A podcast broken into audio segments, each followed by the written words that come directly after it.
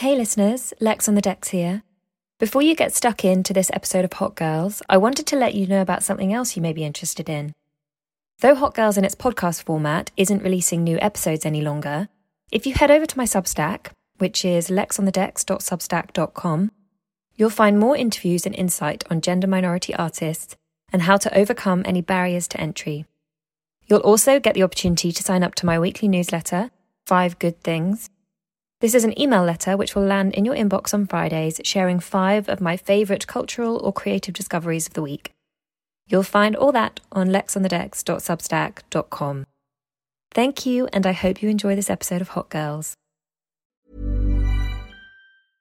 I'm Sandra, and I'm just the professional your small business was looking for. But you didn't hire me because you didn't use LinkedIn jobs. LinkedIn has professionals you can't find anywhere else, including those who aren't actively looking for a new job but might be open to the perfect role, like me.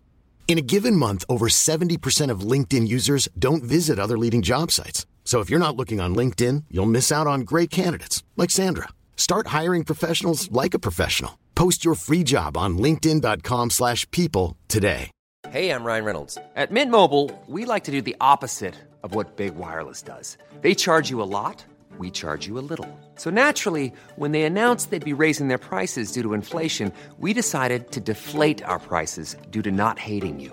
That's right. We're cutting the price of Mint Unlimited from $30 a month to just $15 a month. Give it a try at mintmobile.com slash switch. $45 upfront for three months plus taxes and fees. Promo rate for new customers for limited time. Unlimited more than 40 gigabytes per month. Slows. Full terms at mintmobile.com.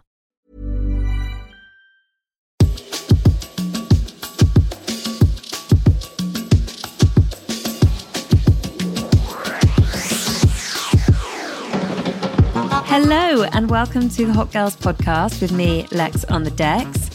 This week, I'm joined by Shay D, a London based rapper whose recent release, Speaking in Tongues, reflects the development of an artist who's been bubbling and releasing and championing women in rap for time. Shay started in the spoken word space, running her own poetry nights. She also founded and led the first all female UK hip hop tour and is a champion for underrepresented voices in all spaces. She's genuinely so lovely, but also so creative and a hustler in the best sense of the word. Shay D on the Hot Girls podcast. Let's go. Ladies, gentlemen, listen up. You're listening to Hot Girls with Lex on the decks. we in the mix. It's fire We Going, we on fire. from London for the world. Let's go in. I found it really therapeutic during lockdown. I just, I just, I, I was painting trainers and nails and like cups. I was just painting things. well, th- the first thing I wanted to ask you is like, I get the impression from just your the volume of your output and all the different areas that you've kind of worked in that you are just and one of those people who's just like very creative and constantly has ideas and i was wondering if that's the case with writing whether you are just someone who's constantly writing or whether your creative process is actually like you go in waves Hmm. Um. I am always writing because I like. I still. It sounds so silly. I still have like have a diary. But oh, yeah, I still. I still like journal things. I'll write things down. I'll write bits of bars. Like it's so interesting that you asked that because I kind of deep cleaned my room yesterday and I had boxes and boxes under my bed. And I read in this like feng shui book that you shouldn't have things under your bed. Like it should, like air should just flow through everything. okay So I was like, okay, I don't want to have all these boxes and stuff. So I started looking through literally all of yesterday. I was looking through, I have like filofaxes from like 2009. So I was looking of what I was doing on September 5th or whatever, 2009 and stuff. And I was like, oh my God, like I write a lot. There was about seven boxes of just lyric books and diaries. So I do write a lot. But when when I know I have to write for an album or like an EP or a project, it's really weird. It's like I go into this mode where it's almost like you know in school you have to write an assignment for something or like an essay for something i mm. it's a different type of writing that i do and i actually don't prefer it i like just writing bits and bobs of whatever rather than having to write for a project if i'm doing an album and i've got like five grime hype kind of mad rap songs I'll be like, oh, I need to mellow it down. So I need to write three mellow tunes now. And then it's it's almost like you have a template to do, but it almost becomes a bit forced. But I do actually just prefer just writing because I have been since I'm little. I was raised an only child. So until I was like 12, and then my dad had loads of other kids with like other people. So when you were young, you were always like entertaining yourself essentially. Literally, like I would like I had imaginary friends. I used to like really think that my like toys and stuff would come to life when I left the room. So I would place them in certain places and run back in to see if they moved. Like you literally do really weird things as an only child and you you do make up stories and write. I, I just guess you, yeah, you're just entertaining yourself nonstop. Yeah. And it's interesting that thing you were saying about when you know what you need to deliver on a project and it does slightly shift your relationship with what you're creating. I even find that with music, like, because I'm produce a bit and then when you've got a deadline, when you've got a thing, it's necessary because otherwise the work doesn't get done Yeah. and you know what you want to deliver. But it's very hard to like have that freedom and and like knowing exactly what you need to deliver against, having those restrictions as well, isn't it? Yeah, I mean, I think it's nice to be able to have a deadline or, you know, like a brief because mm. you know it has to get done. Otherwise, I mean, us creatives, maybe we'd never put something out. We're just like, oh, yeah, one more month. Oh, yeah, one more month. But I feel like when I first started doing music, that side of it, I think I I feel like it was a bit more enjoyable. I'm not saying that I don't enjoy it now, but I think that kind of you know that freedom like if you know now you have to answer to like a distributor or people mm. have an expectation of you or something and that kind of goes away. Whereas when i was banging out mixtapes and like burning my own songs on cds to hand out in clubs like no one cared. Who cares when i put something out like? So yeah it's it's so interesting like, Yeah. I was going to ask you something else, but I actually just want to ask about that process of burning CDs and handing stuff out in clubs. Did you literally go up to DJs in the booth and say, This is my record, play it? Yeah, I was that proper sad person that would plug themselves. So again, yesterday when I was going through these boxes, I found all these CDs that was like Shady track one, backing track two. And I was like, oh my God, what are these songs? And then one of them was like my first ever official recording that I did. it was it was this guy I had met on the street in Finsbury Park who used to work in a butcher shop. And I, he just hollered at me when I was walking past.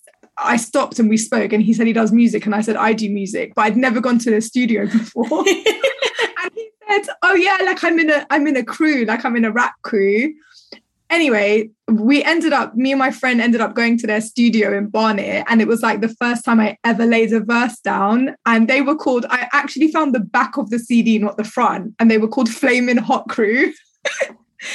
and at the time, I must have been going by Lady Shady because that's what it says on the CD.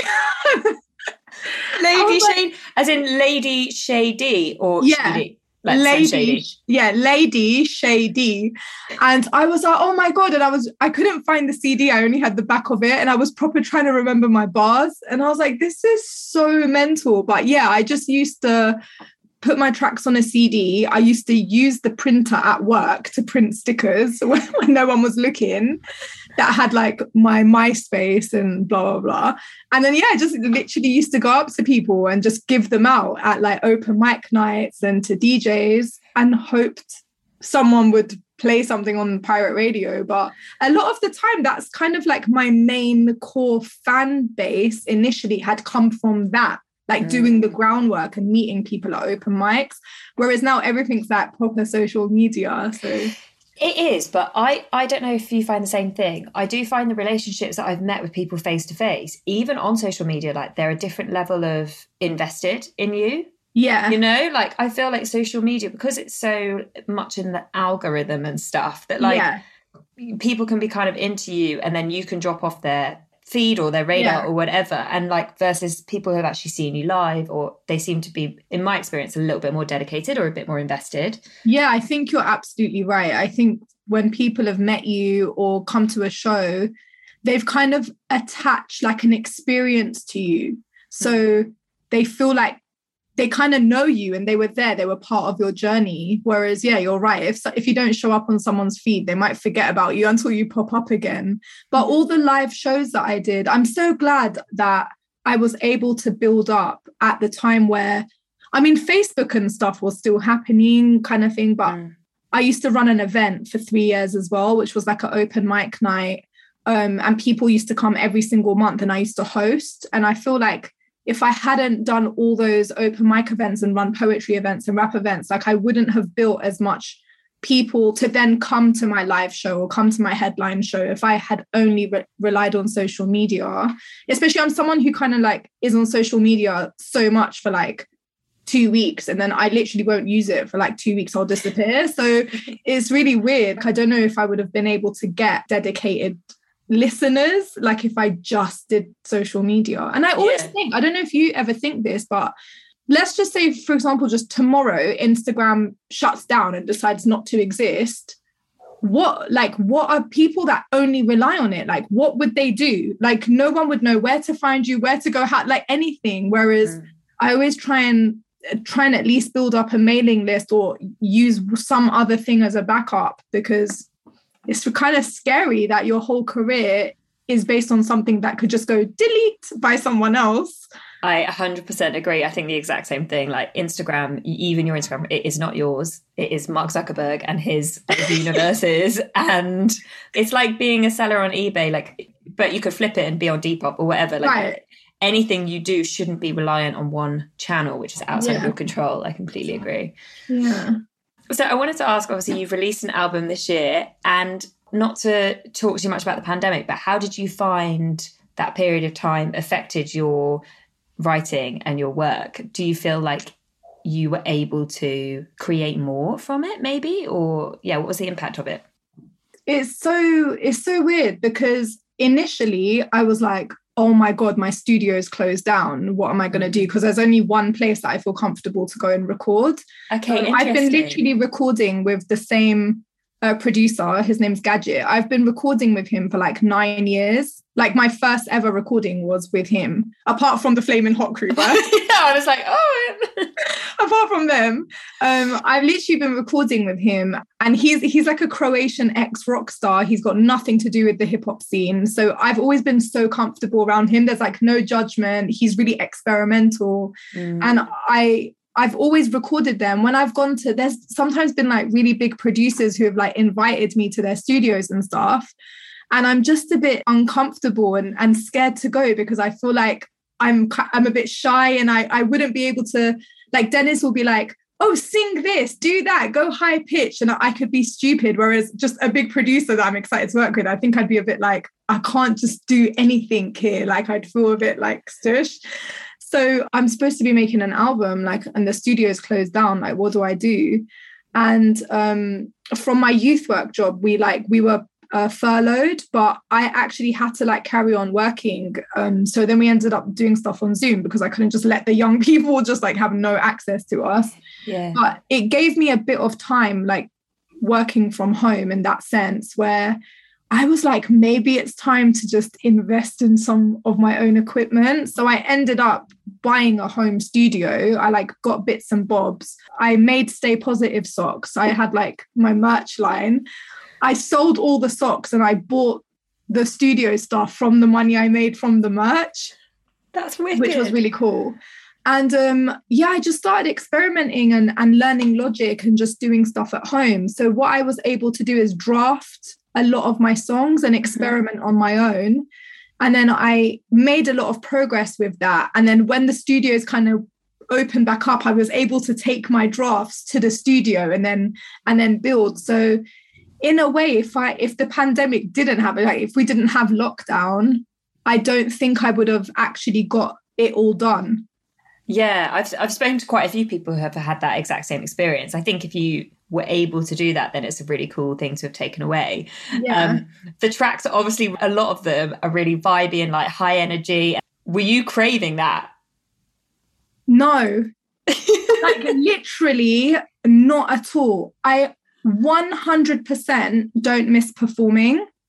Like really? so weird. That yeah, so I, interesting. I I don't miss events. I don't miss raving. I literally don't care if I don't go to another festival again.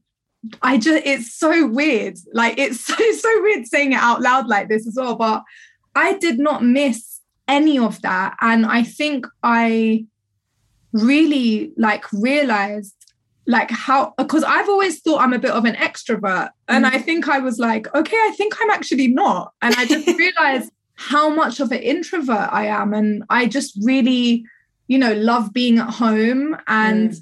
love being able to just not go out. like just it's so weird. And I, I don't know if it's because I did so much of it for the past three, four years. I was running a monthly spoken word hip hop night. I was hosting club nights with all the girls, um, literally jumping up and down on stage like every Friday and Saturday. Um, I had my headline show. Then I put two of the all female hip hop tours on where we were mm. like going from city to city, doing festivals, recording, and doing youth work and doing radio. And I think I just was like, I'm really burnt out and really tired and run down. And actually doing all of these events and shows, they don't really like feed me like that. Like I think I just got used to doing it. Yeah. You know, like so now I feel like if I did an event, I would really want to do it. Like it would be like like an install for my vinyl stuff or a headline show or like a super big festival that I've like never done. Whereas before I would literally just do any gig. Not like any gig, but most of the time. Yeah, like most gigs would excite you, and you'd be like, "Yeah, that'll be that's cool." Um, yeah or kind of feel obliged as well to do it because it's like you know you're a rapper your job is to rap and perform that's your job so go and do your job you, otherwise how can you say you're how can you be a performer or rapper like you're not Did you think you have a different mindset going into this? This is your third album. yeah Do you think? How do you think your mindset's like changed over the albums that you've put out? That's such a good question. Um you can proper hear like the the journey like my first album a figure of speech it's very personal um and it's like super about it's like social commentary like fully it's like about it's about like what I care about, what's wrong with the world, like what we need to do to fix it. A bit preachy, in my opinion, um, but very personal as well. And then human rights, well, I feel like was a good balance. Like it had um like the hype stuff, it had like deeper tracks. There was like uh, features that were singing on it, so it like felt like a really good body of work. Um, and I think the balance of like subjects was like good. And i took that from human rights into this album um because i like having a balance because i love grime i love hip hop i love uk rap and i'd never sang on an album before. And i got to play with this album is more fun for me. I was like i want to be honest i want to do like you know, that, like for example, breakup song is on it, which is like really personal. Rain on Me is really personal. But I was like, I really want to have fun. Like I want to enjoy, I want to enjoy making music. And I never had loads of features. My first album had like no features. Faisal um face I Faisal um who was Faisal before, he just sang on like one track. So I had no features. And then on human rights, I had a couple. This one, I was like, I want all my friends on this. I want everyone just to come studio, have fun. Like, let me just be my personality and different sides of it. And it ended up being a good body of work. It goes through a journey. It is very mm. hype. And then it becomes, it's like hype, like to show off that you can actually rap and Yeah. technical side and all the syllables and that kind of flow stuff.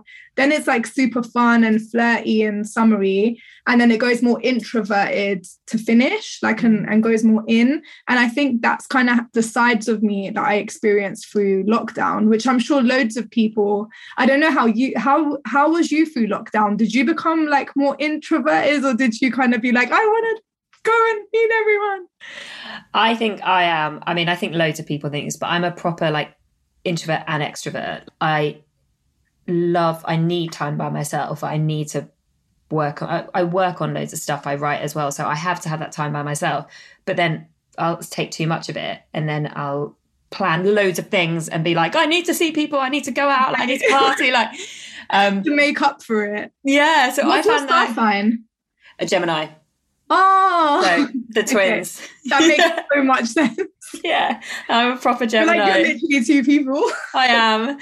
So the first, the start of lockdown, I was like it having the most zen time, kind of like you. I was really burnt out. Uh, like life had just been really manic, and um, so did that, and then and then was like loving, and then hit a point where I was like, I just want to go out. Like I really, I really want to see my friends. I miss my friends so much. Like Yeah. want to see my family. So yeah, but in terms of work and creativity, like I didn't suffer at all. I found I had more time to actually do Yeah. stuff, and I did love that. So Yeah. Did you Yeah. find after like when everything opened up, when you would go out, would you feel so tired like straight away? Because I, I was like, I'd go to one thing and I'd be like, how did we used to fit four more things into the day? I'm so tired. I have not worked out how, like the first, like the idea. You know how going out used to be like, okay, I'm going to this first, then I'm going to pop into this thing, and then I'm going to end up here. now I'm like, how? how?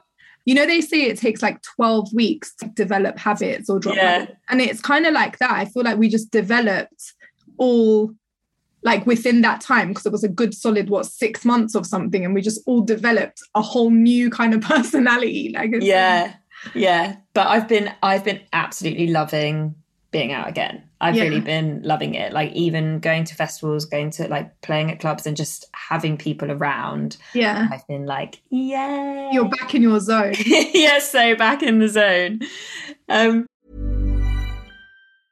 Jewelry isn't a gift you give just once. It's a way to remind your loved one of a beautiful moment every time they see it. Blue Nile can help you find the gift that says how you feel and says it beautifully with expert guidance and a wide assortment of jewelry of the highest quality at the best price. Go to BlueNile.com and experience the convenience of shopping Blue Nile, the original online jeweler since 1999. That's BlueNile.com to find the perfect jewelry gift for any occasion. BlueNile.com. Hiring for your small business? If you're not looking for professionals on LinkedIn, you're looking in the wrong place. That's like looking for your car keys in a fish tank. LinkedIn helps you hire professionals you can't find anywhere else, even those who aren't actively searching for a new job but might be open to the perfect role. In a given month, over 70% of LinkedIn users don't even visit other leading job sites. So start looking in the right place. With LinkedIn, you can hire professionals like a professional. Post your free job on linkedin.com/people slash people today. Millions of people have lost weight with personalized plans from Noom, like Evan, who can't stand salads and still lost 50 pounds. Salads, generally, for most people, are the easy button, right? For me, that wasn't an option. I never really was a salad guy. That's just not who I am. But Noom worked for me. Get your personalized plan today at Noom.com. Real Noom user compensated to provide their story. In four weeks, the typical Noom user can expect to lose one to two pounds per week. Individual results may vary. Wow. Nice. Yeah. What you're hearing are the sounds of people everywhere putting on Bombas socks, underwear, and t-shirts made from absurdly soft materials that feel like plush clouds. Yeah, that plush. And the best part? For every item you purchase, Bombas donates another to someone facing homelessness. Bombas. Big comfort for everyone. Go to bombas.com slash ACAST and use code ACAST for 20% off your first purchase. That's bombas.com slash ACAST. Code ACAST. Okay, I really wanted to ask you a slightly different topic, but obviously you mentioned it in the conversation, all female hip hop tours. First of all, before we kind of get onto the idea behind that, I was wondering how you think being a woman in a very male dominated space and genre, what you think the main challenges or implications have been on that for you. I've been, you know, it's so weird. I've been asked this question a lot, but not recently. And I feel like I have like a better perspective, like having some space from it now of the problems um, of being a, a girl, a woman in in that space. And normally I would say like, oh, it's you know people's judgment of you and thinking like most people always assumed I sang before I said I rapped because girls don't normally. Yeah, they'd be like, she's you know, she must be the hook girl. yeah, exactly, exactly that. But do you know what? To be honest, the main challenge for me that I feel like as a female rapper will slow you down or whatever in a way is um selling selling sex majorly i feel like women who rap are expected to be very sexually open uh, very provocative in the way they dress and dance in videos on stage i feel like if your content isn't about your pussy and the man you can get and you can take someone's man and basically all of that aesthetic um, is basically the challenge. So if you sit outside of that, I had a really awkward conversation. I'm not going to name drop, but about 10 days ago to actually no it was literally a few days after my album dropped so like 3 weeks ago or something. Me and my manager parted ways literally the day after my album. Oh, um like like yeah like, amicably? am- amicably 100% he's so lovely but a bit unexpectedly uh, a bit sooner than i thought but um he's he's like super nice so it was definitely amicable it was just a bit of a surprise and very strangely a few days later i had a very well-known rap uk rap artist manager in my dms saying why aren't you bigger i can make you big I've had that so many times. Why aren't you bigger than you are? Blah, blah, blah. You've got the look, you can rap, you've got really good rap skills. Da, da, da. Um, and I was just like, because I literally wrote, because I'm not a clown. yeah. And he was like, Oh, what do you mean? Da, da, da. And I said to him, because I'm not gonna put on a pink wig and wear lingerie in a video and twerk against the car while I rap. That's not how I am. Like I'm a big woman. I'm not like a little youth. And he was just like, oh, I'm not gonna lie. And he works for a very, very, very big brand, like very big label. And he was like, oh, I'm not gonna lie, sex does sell, especially with women in rap and da da da. And I said to him, unfortunately, I know. And like I said, I'm not a clown. I'm not gonna participate in entertaining the male gaze to get loads of money, but thanks anyway. And he was like, whoa, okay, you're a bit, he was basically trying to say, like, you're a bit anti like kind of thing. And I was a bit like, well, yeah, because I'm like a little bit sick of these conversations that I have. Mm. And you know, it, it's it's just annoying because it's like if you there's only like one or two that can kind of get through, like you know, like your Little Simz or like in America, you have like Rapsody or something. But then there's like literally like 50 other female artists I can think of. And unfortunately, unless you have that look and you're rapping about that stuff and and dancing a certain way which like a couple of my friends are like like even literally even have OnlyFans like and not not to do porn but to just be on OnlyFans yeah. and have exclusive things and pictures and stuff like that and they're doing well and I love it and I literally rate them but if you want to be outside of that it's like you almost have no choice but to really grind it out mm. independently. Mm. And it gets really tiring because you're like, I want to be able to put makeup on, but wear a tracksuit and talk about social commentary or have like a girl power anthem. Mm. Um, and for that to blow as much as me, you know, like just like twerking and you know, doing the Cardi B, Nicki Minaj route that a lot of UK female rappers have followed that mm. template. Um, and you can see that they're also successful. And then also for me personally, being like a Persian, like Middle Eastern woman who raps as well, it's like, where's your audience? If you know, yeah, people are like, oh, there's a box here, and I don't know how you right. fit it. Yeah, and it, and I've always noticed that a lot of rappers, if you looked at their audience, the majority of people who listen to them and stuff, apart from when you're at a festival where there's like a mixture of people, a lot of rappers, their fans look like them. Mm. Like I was at the Burna Boy um, show a couple Fridays ago. I took like my young people there. And literally the entire audience, like when he was like, who's from Ghana, who's from Nigeria, it was like the whole building, bar like a few. And I was like, this is amazing. It's like his people mm. are here for him, you know? As an Iranian female rapper, there's barely like a percentage of Persian girls even in the country for them all to be here, if you get me. Like if I yeah. went to like Indonesia or Asia or the Middle East, it would be different. So for me, it's like my headline show, like my my Camden Assembly show, for example, it was like sold out. And there was like literally 12 year olds with like their grandmas that had come. Um, there was like rude boys in the corner. There was like elder couples from like the poetry world that had come. And it was like such a mad mix. So but diverse. It was so diverse, but sometimes that's not easy to market to and Mm. sell to because, you know, like a label and stuff, they'll sit with me and be like, who's your niche? Like, what's your niche audience? And I'm like, humans.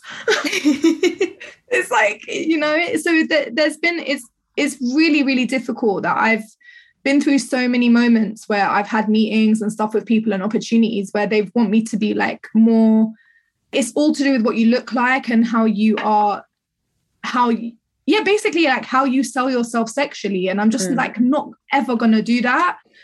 I always think it's um people are annoyingly lazy sometimes and they to save them having to think too much, they're basically like, oh, this worked for that person, therefore we know it can work again. So let's try and find someone or something that fills into that slot. And so when you are a bit different or you don't tick certain boxes, then it's just too hard work and let's there's loads of other people out there. So let's find someone else that does tick those boxes or is more moldable. Mm. I find it quite shocking that someone who works at a reputable agency company will say casually, well, sex sells, as if that's like an acceptable thing Yeah. to say and to subscribe to. Yeah, Megan Thee Stallion and Cardi B have had huge success, but so have loads of other artists over the years, like Queen Latifah, who never subscribed to that Yeah. and it, people listen to music and everything else is part of the package of course that people buy into Yeah. but primarily you listen to an artist for their music that's the Yeah. number one thing so i always think it's strange when all the other layers get put above the thing that Hundred is surely what is where it all started Yeah. But that's the thing as well, because like I feel like now um there's so many like talented like female rappers that make really good music. But then there's also the ones who they've been so they've been and I know it's from their labels like I know they've been pushed so far into about dance and what they look like and their aesthetic that even the quality of their music from what they used to make 2 years ago is completely changed it's Mm. like super simple really repetitive bars really simple production where some of the artists I I personally know that they can rap rap like they're really good at barring but they only get to do it if they record a freestyle or if they just happen to be filmed somewhere and they're rapping and someone listening to them will just think that's the music they make that kind of like Mm.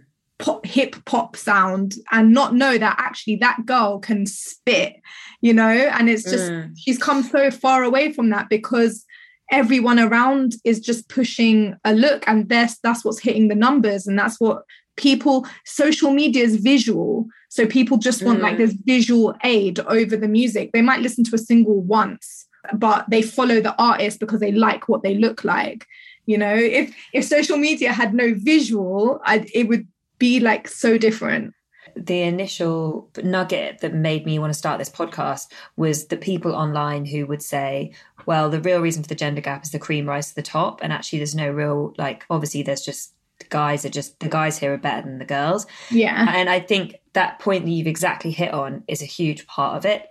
If we're not going to let rappers who are women rap, mm-hmm. then you're not going to get best rappers who are women because Yeah.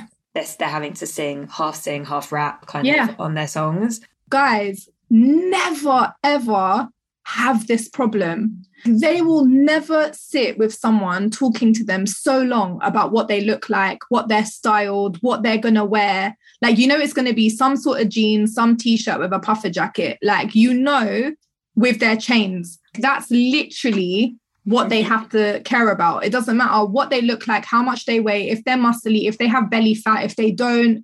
It's just about their track and who they've collaborated with.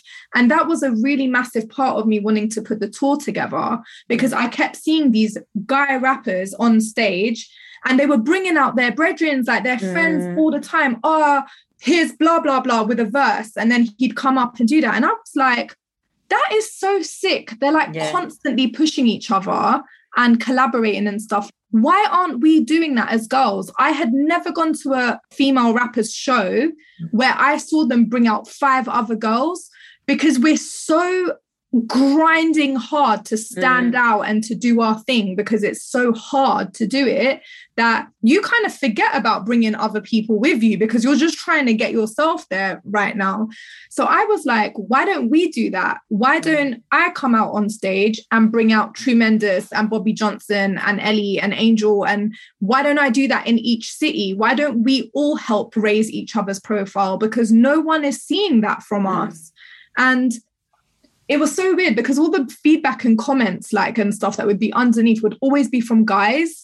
And it would just always be like this is sexist. What about the guys? What do you mean all female tour? What about an all male tour? And it was like because all male tours are every week. Like yeah, I was like, you just don't need to call it that because you didn't even notice. yeah it's like constantly guys featuring guys guys guys on on tour festival lineups. We saw it with wireless two Mm. years in a row. We've seen it all the time that if you take all the guys names away there's three names Mm. so it's just like I this literally the reason why I did it because I could have just toured my album with my DJ who was at the time as well was a girl. So I was just like, okay, if we're gonna do this, why don't I instead of me thinking about it and complaining, why don't I just do it and set the example myself? And you never know, in a couple years, maybe another female rapper will do it and bring us on and and and so on, you know? I did that, and I think from a lot of the other work that you've done, um, just being in music and being in poetry, and as you said, your own open mic night, has that all been part of forming and just a nice community? Because I think that like music is quite a tribal space. The industry can be quite. Sometimes you just want to know who your people are, Yeah. and I imagine that doing those things and putting other people on has also allowed you to connect and build very genuine relationships with other artists. Oh yeah, a hundred percent. Like, um, you know, it's it's like, even having the tracks on the album with like Roxanne is on a track, and then another track has Lioness and Debo, and they were all part of the second tour. So we were all supposed to perform at the headline show, and because that didn't happen, I was like, oh, you know, like why don't we do a track and this? And they were all so up for it, and it was really amazing. Um, you know, and it's not always all peaches and and and good. You know, there's there's been like like some of the girls were like really anti being called like female rappers or like female tour, but they Yeah. wanted the benefits of it, so they kind of also got involved, but then also have have kind of backed away mm. from it a bit as well. And you know, at the same time, it's like pe- people are different. It's not always community, community, everyone, you know, uniting, but the people who have that has really filtered and left like a really strong unit. Um, one of my best friends, um, MC Angel, who's an author, so she goes by Shauna. Her name is Shauna O'Brien. Okay. Um, but as a rapper, she was MC Angel, and she's like the first uh, girl to ever put on a lesbian hip hop night in London. She really pioneered all of that stuff. And actually, I started running an event with her, and she's the first person who got me into an all female collective at the mm. time. She had curated a show for Nick Knight's SHOWstudio mm-hmm. and got me involved. And then she was like, I want to. I want us to be an all female collective. And we did like a show at the Jazz Cafe. She taught me how to be on stage and host. And she's always been about building a community. She used to run a night called Lyrically Challenged at Passing Clouds. And I think if it wasn't for Shauna, I wouldn't have developed this mindset of like building everyone up together. Because I feel like when we do build each other up, everybody wins like 100%. And I've seen I've seen it happen. Mm. So yeah, I think and she she came on tour, so she was the host on tour. She's she's an amazing poet and her book is incredible. It's like her life story. Um but yeah, she she really taught me the importance of like you said, like music being a tri- like a tribal space and that we all should network and give each other opportunities and stuff and that's kind of like how I've just naturally become now as well. The other thing I wanted to ask you about is I know you do a lot of work in the youth space and that that means a lot to you. I wanted to ask how you initially got involved with that in the first place and what it means to you to kind of help bring young people up and through and help them understand how to be entrepreneurial within the creative industries. I've just volunteered like 10 years ago. I was this like bus kept driving into our estate that had like studios in the back. It, like they'd open the doors and like these decks would come out. Sick. I need one of them. It was so cool, man. And I just kept seeing them and I was like, what are they doing? Like, this is mad. Like, and I went and chat to them and then they told me what they were doing. And at the time, like, there was a lot of um boys around my area that were just getting stabbed, like, and getting into fights. It was when like knife violence really started becoming prominent.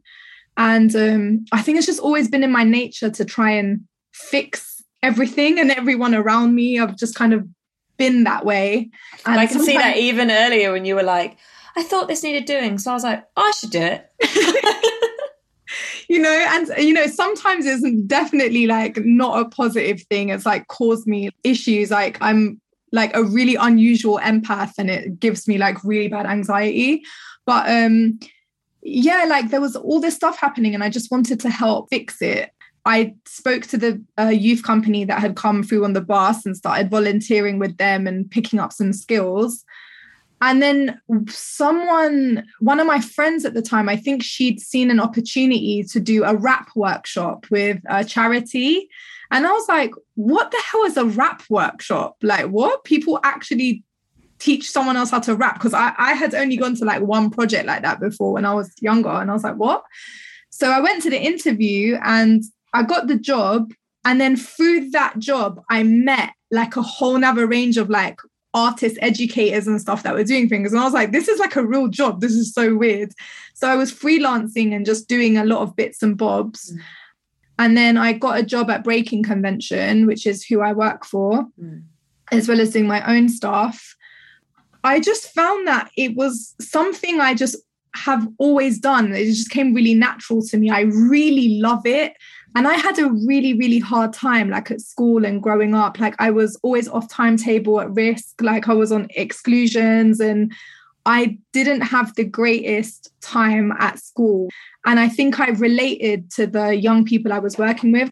And they kind of engaged with me and our programs like really well. And it's just really slowly built up. But I love it more than music. I love it more than running events. I love it. I love it more than radio. Like I, I literally, I think if you would do something for free for so long, it just it mm. is the thing that then after when you get paid to do it. And so I, I was made the education manager last year, and I feel like for me that was one of the biggest things that ever happened because yeah. I was like, right, this is something that I would actually do for free.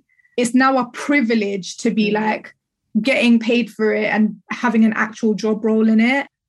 One of the young people passed away, like literally, he didn't pass away, he was stabbed. So he was murdered a few weeks ago.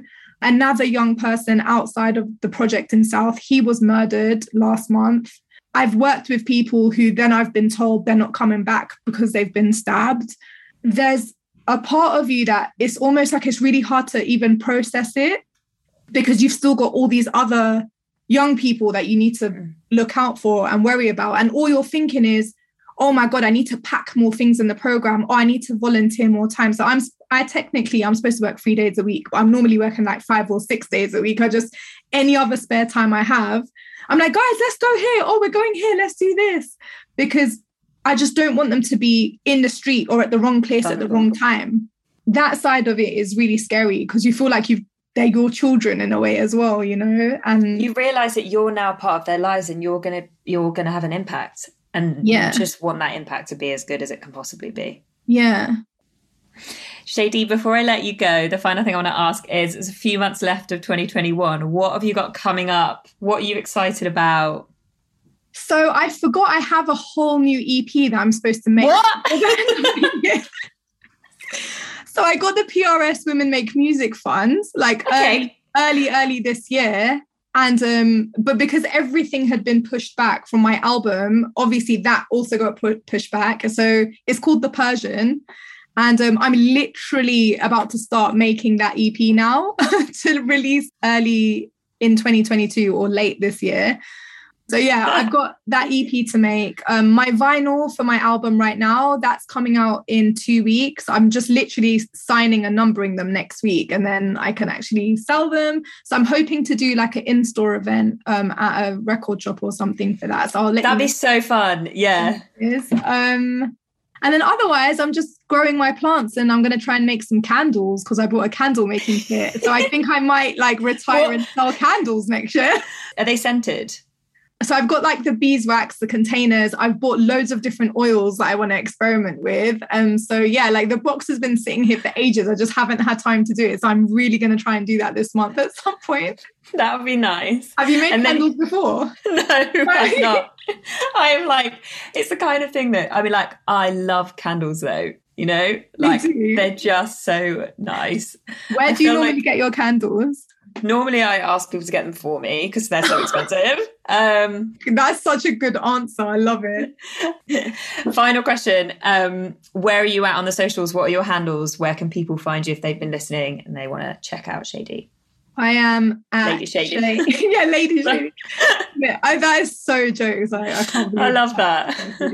But yeah, at Shady D Rap on everything. What up, Lex? We keep our eyes on the prize, it's no surprise. Good women, we're destined to rise. Inspiring, celebrating, uplifting the new generation. Some hot girls, you know the vibe. All the hot girls come alive. All the hot girls, you know the vibe. All my hot girls come alive.